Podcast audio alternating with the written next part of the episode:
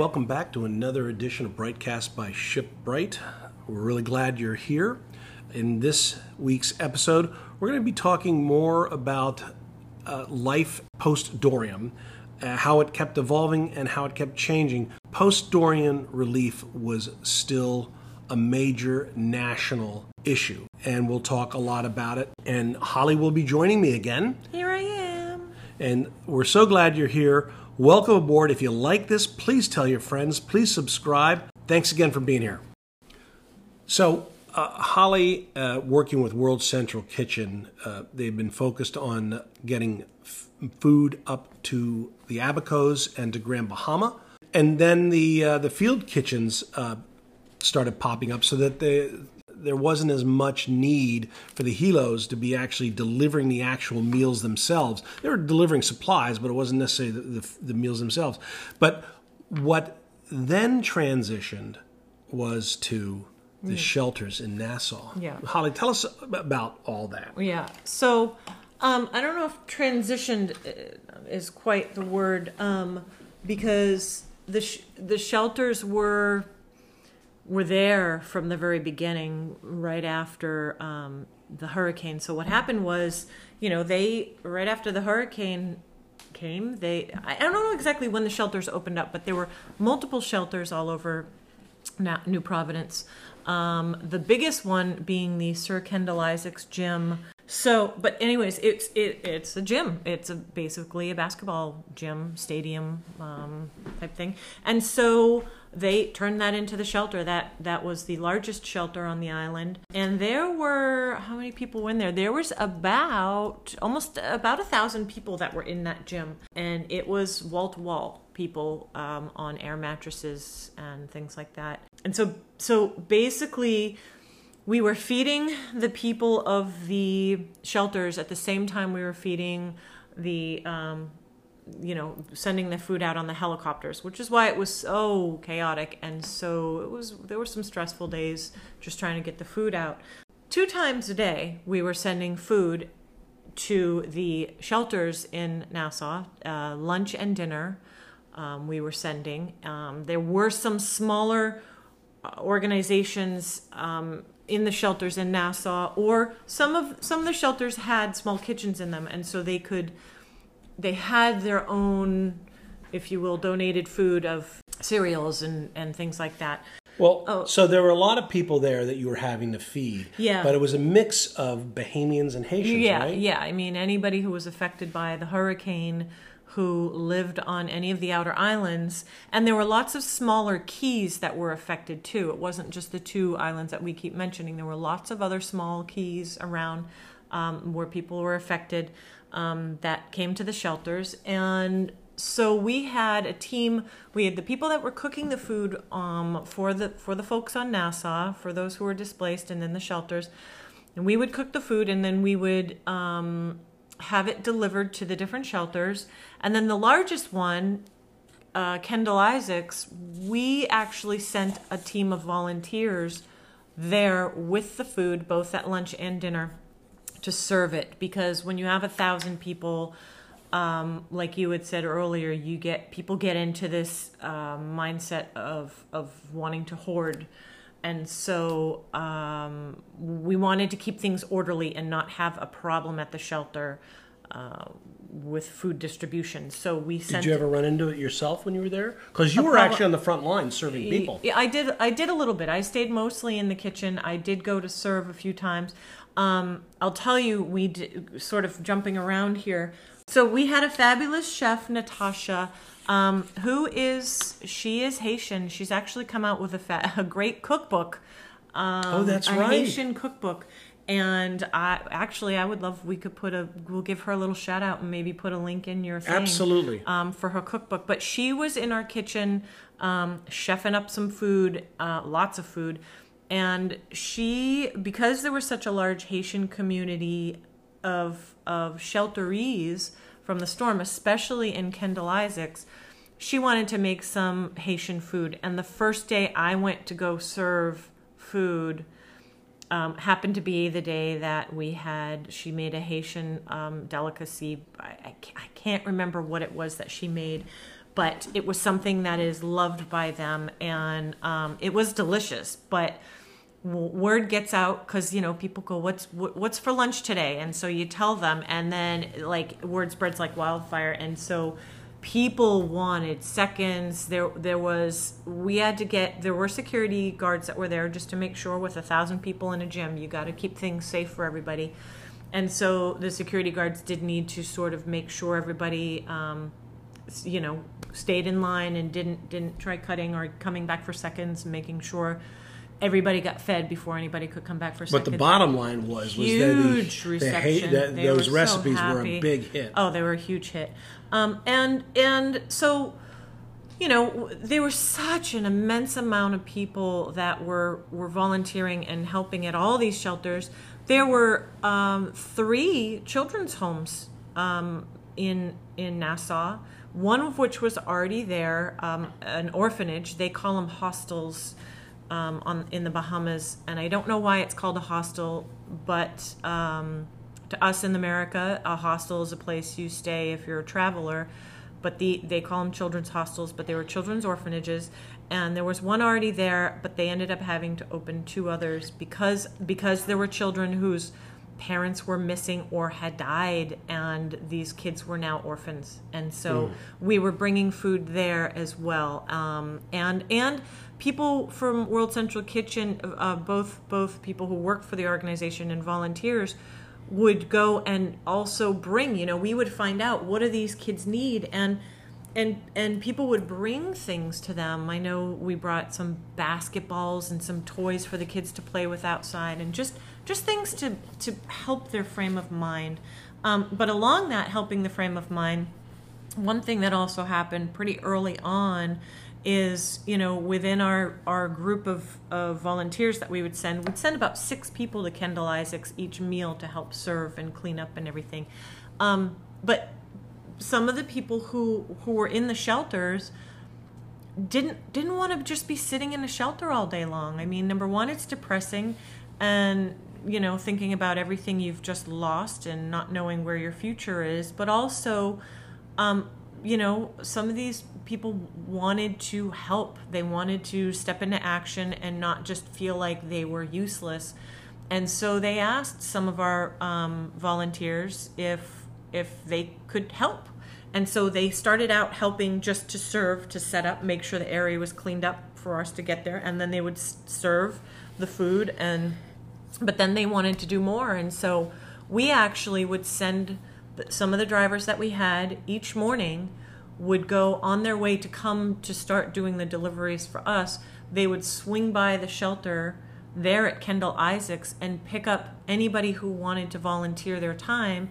And these women and teenagers and um, some men, uh, some boys came and, and helped out and were helping to prep food and cook in the kitchen and do whatever it took to just contribute to help with what we were doing, which Yeah. was awesome. I remember seeing uh, some of the ladies that had uh, volunteered. I mean, when they would start to work, these were hard workers. Yeah, they're very hard workers and great attitudes. I mean, some of the teenagers, you know, it's they. Some of the teenagers. wanted to come just to get away from the shelter, which completely understand, and we would accept that. And it was like, okay, if you want to come and help out and do a f- few of the smaller tasks, then that's okay. You know, anything, anything to help your mindset and to get you in a, in an environment where you f- can feel good and positive is okay. And there there was a group of women and and teenagers um, that really made an impact on a lot of our hearts, and and some of which I keep in touch with still today as they're still trying to rebuild. Um, one in particular, Alicia, she's I call her my second sister. She's she's fabulous. She's you know got children four children and um, lost everything. She was a farmer in Abaco. She uh, grew her own vegetables and she sold it, not just her own, but she sold them to the local markets. She sold flowers. She had a business going with her farm, and Very she, industrious, hard working. Yep, and she lost all of it, all of it during the storm, and still is working to get to, to rebuild again. So let me ask you a question because you know th- when th- when everyone first came to New Providence, I mean, clearly the storm had just hit. There was widespread damage and devastation. People were trying to get you know food, water, just anything, a roof over that, and a lot of them came down to Nassau. But a lot of these, especially the undocumented Haitians, uh, they all quickly dispersed for fear of deportation. Yeah, some some did, um, and that was. I don't know specifics of all of that because, to be honest, I was I was my mind was in just making sure everybody was fed. But we did notice that numbers um, in the shelters because we kept track every day um, of you know where the shelter locations were, how many people were in the shelters, how many trays of food we had to send, who was delivering. Like we had a very clear uh, Plan of action? system, plan of action, um, and so we would notice for for each day um, numbers dwindle somewhat, and so we would reach out to the different shelters um, to find out where where are your people going? Are they going back home? You know, and some of them they just didn't know. They they they were just gone. Gone and in the so, middle of the night. Yeah, so it was uh, it was a matter of you know people were yes afraid of being deported because thou, you know.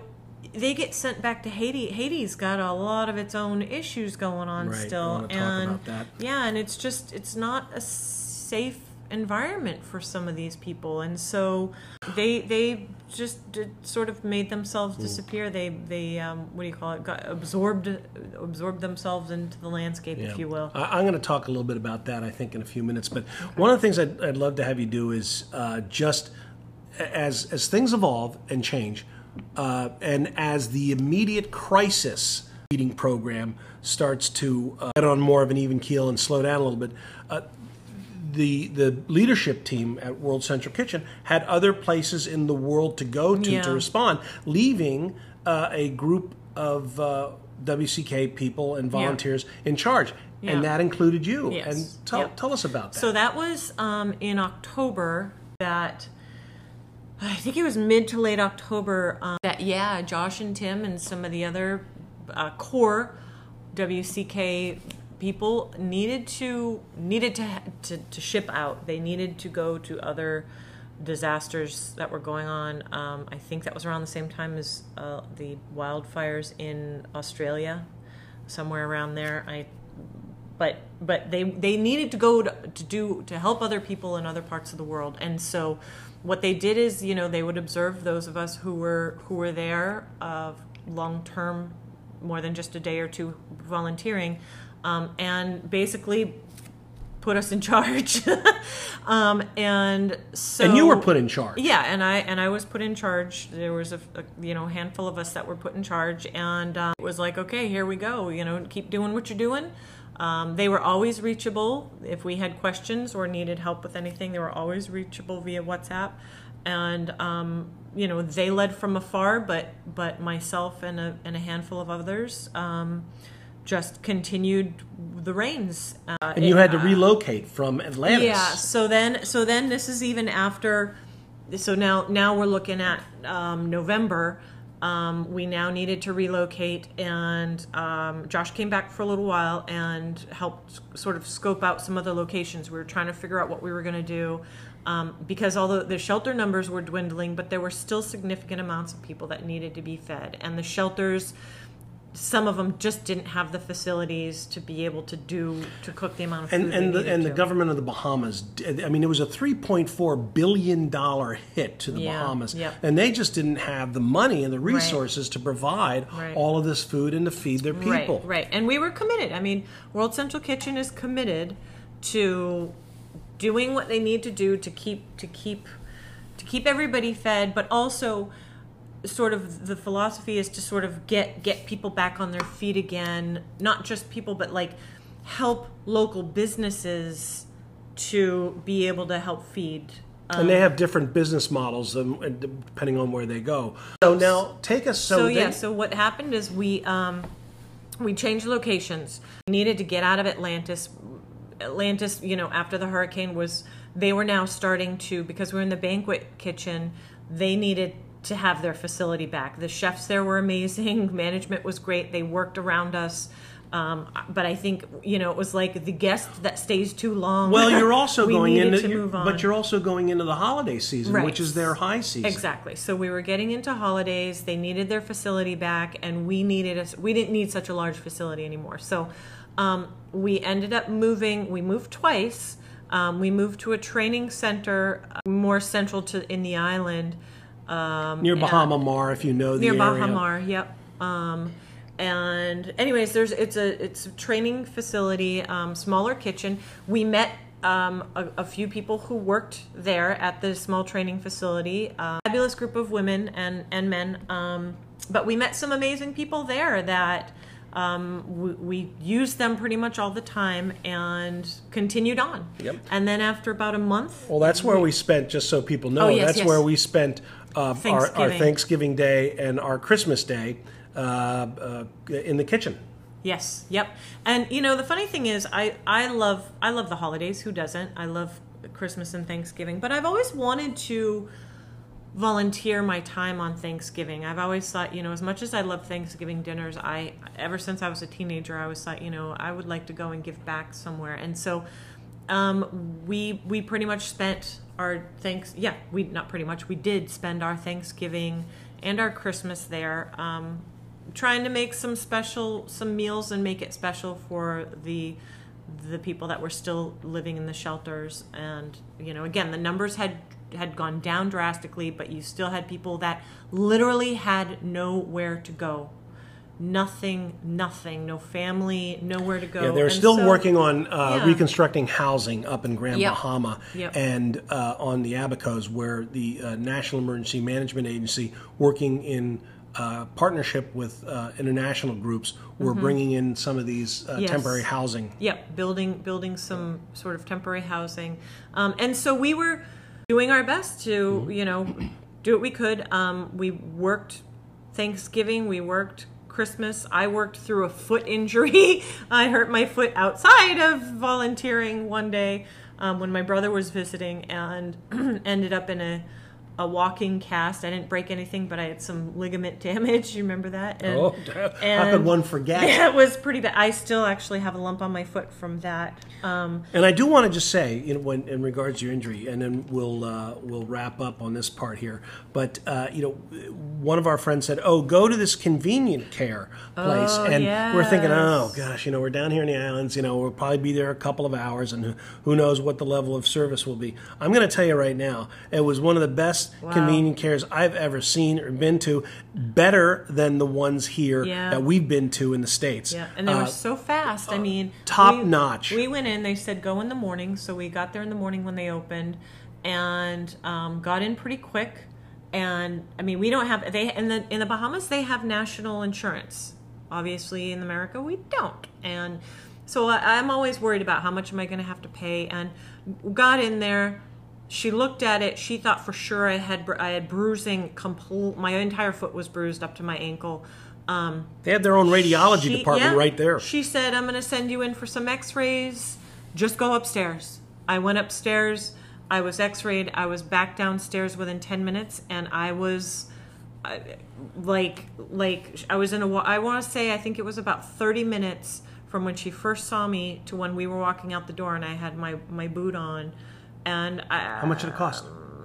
I don't remember how much like it was. $260. Yeah, yeah, not not very much, and and For yeah, excellent for the care. boot, for the care, for the X-rays, for everything. Yeah. Um, we were in. We were so impressed. It was. It was. I was cared for Well, very well. wrap up So- now in terms of uh, the kitchen work. And what, uh, what are the sort of last words you'd like to say about that? Um, well, I, I didn't even tell. So we ended up moving into um, the Bahamas Red Cross facility, and we we did some work to fix up that their kitchen and work with their chef. so, but you'd moved into the Bahamas Red Cross. Yes. You did a lot of work, which, by the way, it needed a lot of work. But Yep. they did this. World Central Kid. World Central Kitchen did this. You continued on. Yep. Uh, Chef Jose Chef came and Jose came you. back. Yep, and that's you had posted the pictures on your Instagram of My me favorite and, picture in Chef the whole Jose. world. Um, and you know he's he's a fabulous guy. He he is a man who truly truly cares. Um, he's not doing this for any other reason other than the fact that he does care about people and wants them to get fed. And yeah, I mean, it was bittersweet leaving. And then even when I left, you know, we left during COVID and we were still cooking. I- We had actually stopped cooking for the shelters, but we were still supplying. We were supplying food for the for to Red Cross to their kitchen, um, so that they could continue cooking um, for the, the who was left in the shelters. And by now, the numbers had really, really, really gone down a lot. Um, and that and we were coming into COVID at that point in time, Right. And so that started that changing add- everything. Yeah, that added a whole element. But um, that I left when when we left the Bahamas, I was still working remotely. We left Um, in April of 2019. No, 2020. 2020. Sorry, we left in yeah, April of during 2020. COVID, we came back. Um, yeah, end of April, and I continued to do the um, ordering of the product for World Central Kitchen to have thing to have the food and the product delivered to the shelters where they could actually do the cooking and to the Red Cross. Um, so we supply you know i was with them until uh mid You were providing logistical work. yeah i was working uh, Helping yeah, organize with the exactly. kitchen. uh, until June. I was with them until June, and I was happy to to be helping and to continue to work as you know in the best capacity I could. And in the end, you know, how do I feel about having done this? I loved it. I loved helping. I loved being in the kitchen and having that hustle. I love the fact that there were so hundreds. I met hundreds of people literally in the form of volunteers and from World Central Kitchen. And, Talk more- some of the social lots of aspect of. Bahamians. Yeah, we made some amazing Bahamian We'll do that friends. in a later part. Yeah, but I mean, it just it was such a great experience, and the hurricane was terrible, but it changed a lot of lives for the worse. But it also, in the end, ended up changing some lives for the better, um, Nice. and ours, our lives for sure. Well, let me just add uh, to the end uh, point of this is that you know the whole purpose of a Fulbright is to increase international understanding and friendship. And I will say, you know, Holly came down. We are not married; we're partners, uh, and therefore You call me your wife equivalent. Yeah, I do. Uh, actually, down in the, the Bahamas can be a bit conservative, so I just called her uh, Holly, my wife, when Yeah. we were down there. It just made life a little bit easier. Yeah. But my point being is that uh, we were not paid as a married couple to go down. I didn't. right. I didn't get any.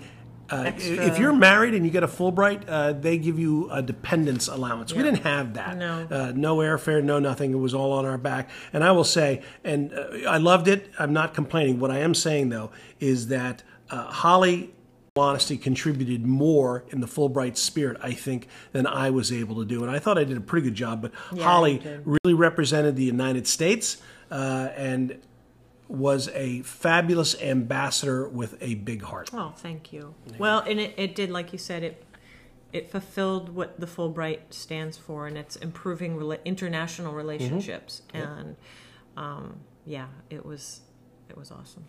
Thank you, sweetie. Thanks for interviewing. Hey everyone, here's a quick word from Anchor.fm, which is one of my sponsors. They provide me the tools to keep this broadcast free.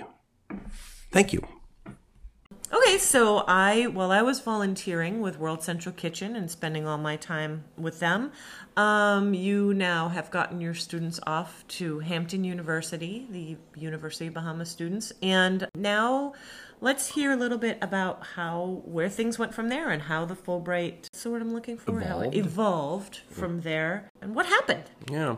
So you know what I'd like to do is uh, I, I kind of want to talk about a, a sensitive issue in the Bahamas uh, because it affected the work you were doing, and it really was a an issue that came to the forefront because there was national stress. Right, three point four billion dollars of damage. Uh, suddenly, uh, there are people needing services to be fed, to be sheltered. And what really rose to the top uh, for a long simmering issue is uh, the issue of undocumented Haitians. Uh, in, and, uh, and as as it is in in any country, right? I mean, your Undocumented migrants. Yeah. It is. I mean, so I, I was talking to a very dear friend of ours who was the former uh, foreign minister for the Bahamas, and making sure I had my facts right about the Haitian issue. And he said to me that this issue for the Bahamas really has been in place ever since the Haitian Revolution in the late 1800s uh, from the French. And there was all this political turmoil going on in Haiti, and people were trying to escape uh, the violence uh, and were also trying to uh, better their lives because mm-hmm. they were so impoverished. And so mm-hmm. I remember as a young boy, we were staying at a place called the Emerald Palms, which was in the south of Andros. It's now it's mm-hmm. that pl- it's that place, the resort now that the Canadian couple. Uh, uh, bought. And, oh and yeah, they did a TV show yeah, about it. Yeah, uh, I can't remember what name. I, I, don't know what it's called either, but there was some um, Fixer Upper show on Travel Channel or something that did a, a show about. Yeah, them. these these guys bought it just before COVID, but we'll oh, get there. so I remember as a young boy in the morning one time, uh, well, mid, midnight or early in the morning, all of a sudden there was all this commotion and lights flashing and going around, and uh, there were the uh, Royal Bahamian Police and the Defense Force were out on the beach because a couple of boatloads of uh, Haitians were landing and they were rounding them up. And I remember looking at that. That was my first uh, kind of exposure to this mm-hmm. issue, and I, I, was confused. It was complicated. They looked mm-hmm. like nice people. They just were poor, and you know. Anyway, so yeah. uh, well, and here's the thing too. I just want to detract for a moment. Um, you know, when you have people who are fleeing their own country, they're they're not fleeing because there's because they have it good in their own country. Um, they're fleeing because there's there's bad things happening or they believe their way of life could be better you know someplace else yeah. and that's historically that's that's the way well, it goes that's how migration ends up working right? yeah so human human migration well yeah. and you know and, and in the bahamas i just remember starting in uh, to my consciousness starting in the 70s you know the, uh, there were a lot of uh, haitians were coming in uh, they were getting uh, jobs uh, doing work that quite frankly, a lot of the Bahamians didn't want to do. Mm-hmm. Uh, I remember on Great Abaco there was Star Farms, and they were the guys, uh, men and women out there. They were the ones in the fields picking the grapefruit. Mm-hmm. Um, and there's a side story to that because I was uh, on the Federal Invasive Species Advisory Council and I chaired it for two years. And I chaired it. We were down in uh, Miami, and I had somebody come over from the Bahamas to talk about the social impact of invasive species. Now, what we were talking about was when Hurricane Katrina came in, you know, you got the storm and all these sort of microscopic organisms are up in the air and they're being tossed around like the egg beater over hundreds and hundreds of miles. Well, um, a citrus canker in the States ended up landing in Great Abaco and it wiped out the grapefruit uh, industry. Oh yeah, and and what happened then was all of a sudden you had all these Haitians that lived in these communities in the bush, out of the way, under undercover. Everybody knew they were there, but it was kind of like if they stay there, we're just going to turn a blind eye to it because, quite frankly, they're giving us all cheap labor. And all of a sudden, they had no work and they needed some help, and there was a lot of social tension because mm. now the Haitians needed help uh, that they had not been paying taxes on. Uh, but even though the employers knew they were undocumented illegal immigrants, it had been like a symbiotic relationship where well, they were helping the, the farms by doing the labor that, that others didn't want to do, and the farmers were profiting off of that. That's right. And then, then they wouldn't have changed, those jobs if the farm if the the owners of yeah. like Star Farms didn't hire them. So, right. you know, when people are talking about these immigrants, they're taking our jobs. Well, somebody is giving them their job, and that somebody who's giving them their job knows that they're illegal. Uh, that's almost really where the crux of the problem is. Uh, especially in the Bahamas. So let's go back now to Hurricane Dorian. So uh, the people, the undocumented Haitians, were living in a place called like the Mud. The Mud, yeah. yeah. Uh, it was the name of this shanty in, village. Yeah, they right. were they were living in uh, in in the bush, if you will. Yeah. Uh, and the Mud was actually though a shanty town that was very very much. Uh, everybody knew what it was. It was it was like it's a little sit a little yeah. city, if you will. Um, but they couldn't do anything about it because it was so vast and so Populated. Well, they didn't want to do anything about it because these were the people that were were providing a lot of labor right. at, at low cost. Yeah. So, uh, I mean, after Dorian hit, you know, the cost of yeah. getting these people. The, and by the way, sorry, the mud was absolutely demolished. It was flattened, washed away. it you couldn't tell anything. Had Well, and then the government came in and bulldozed it. yeah, then they bulldozed it so that so that nobody could But rebuild. what ended up happening was it, it, this issue rose to the surface, and it became a little bit ugly. Uh, there were people protesting out of the Ken, uh, outside of the Kendal Isaacs gym, uh, which was the the shelter. right? That Holly was serving shelter. food at, and it was nationalist. It's like, go home. We don't want you here. Uh, leave. Uh, uh, Prime Minister Minnis was uh, filmed kicking down a door in the mud. Dorian first said it was like, listen, we don't care who you are. You you know, just come and we'll save you and we'll get there. And then that immediately turned. It it was a lot of social tension, and the Haitians knew this, and then they basically started disappearing from the shelters. Yeah. And and then they started to disperse into the bush in the other islands. For example, in North Andros, I've heard tangentially from our friends that live there that quite a large uh, undocumented uh, Haitian community uh, has kind of built up and and created in the bush, and that that creates issue on water, uh, you know, sewage. I mean, all of these issues where there's not proper hygiene or infrastructure to support human habitation, uh, there are a lot of concomitant effects that people don't think about until it finally comes to fruition. So we were there when this uh, the Haitian issue really broke the surface, and uh, like here in the United States, uh, it's a, a passionate subject. People have very strong opinions on it. Uh, it is it was hard to find common ground, and they still haven't figured out how to deal with the Haitian issue uh, in the Bahamas. It's it's overwhelming, and quite frankly, they've also got a lot of other issues they need to deal Yeah. with because remember, then COVID hit. Yeah. So- and, more, and more so, I mean, it's you're calling it the Haitian issue, but I think also it's you know the illegal immigration issue. Yes, that's correct. Isn't just with the Haitian community; it's the largest part. But Yeah. Um, no, you're right. you know, it's just illegal immigration. You're period. right. You're right on that. Um, so, uh, coming back now to what was happening, uh, so we got the students up to uh, Hampton University, and I was trying to figure out what was going to happen next with my uh, with my Fulbright because again, the provost had gone.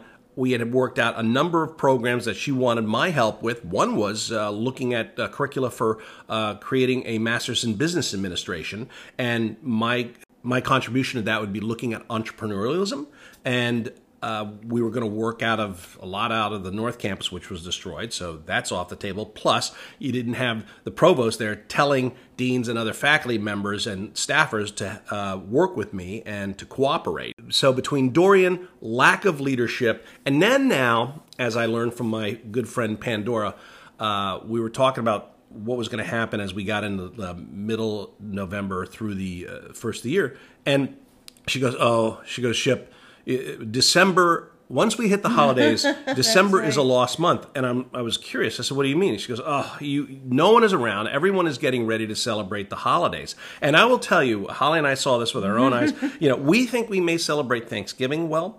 I'm telling you, the Bahamians celebrate. Bahamians love Thanksgiving. They, They they, celebrate it. better than the Americans Yeah, do. I, yeah. You want to go down in, in, in November around Thanksgiving time? It's a blast. Yeah. And then you get into uh, you know December, and everybody is getting ready for the holidays. Junkanoo. Junkanoo. Junkanoo. Uh, it's Junkanoo is like their carnival, and uh, we'll talk about that in a second. So you know, you couldn't. You know, people were leaving early. People were going back to their home islands if they lived in the family islands. You know, they and then of course there were exams and classes were out. So it was a lost month until the first of the year. One of the things that Holly and I really enjoyed was we made a plan to go see Junkanoo in person in Nassau. Yeah. It is, you know, it's their uh, it's their Super Bowl, if you will, of holidays. and Oh gosh. and we I'd seen Junkanoo on like Green Turtle Cay, and it was fun. You know, everybody knows everybody, Yeah. and it was a great time. And but and but I've been to Carnival in St. Bart's, St. Bart's. we did that a one year. blast in February. Yep. But still, I mean, that's a small island, and seeing Junkanoo in the Bahamas was on Nassau was uh, that's a party.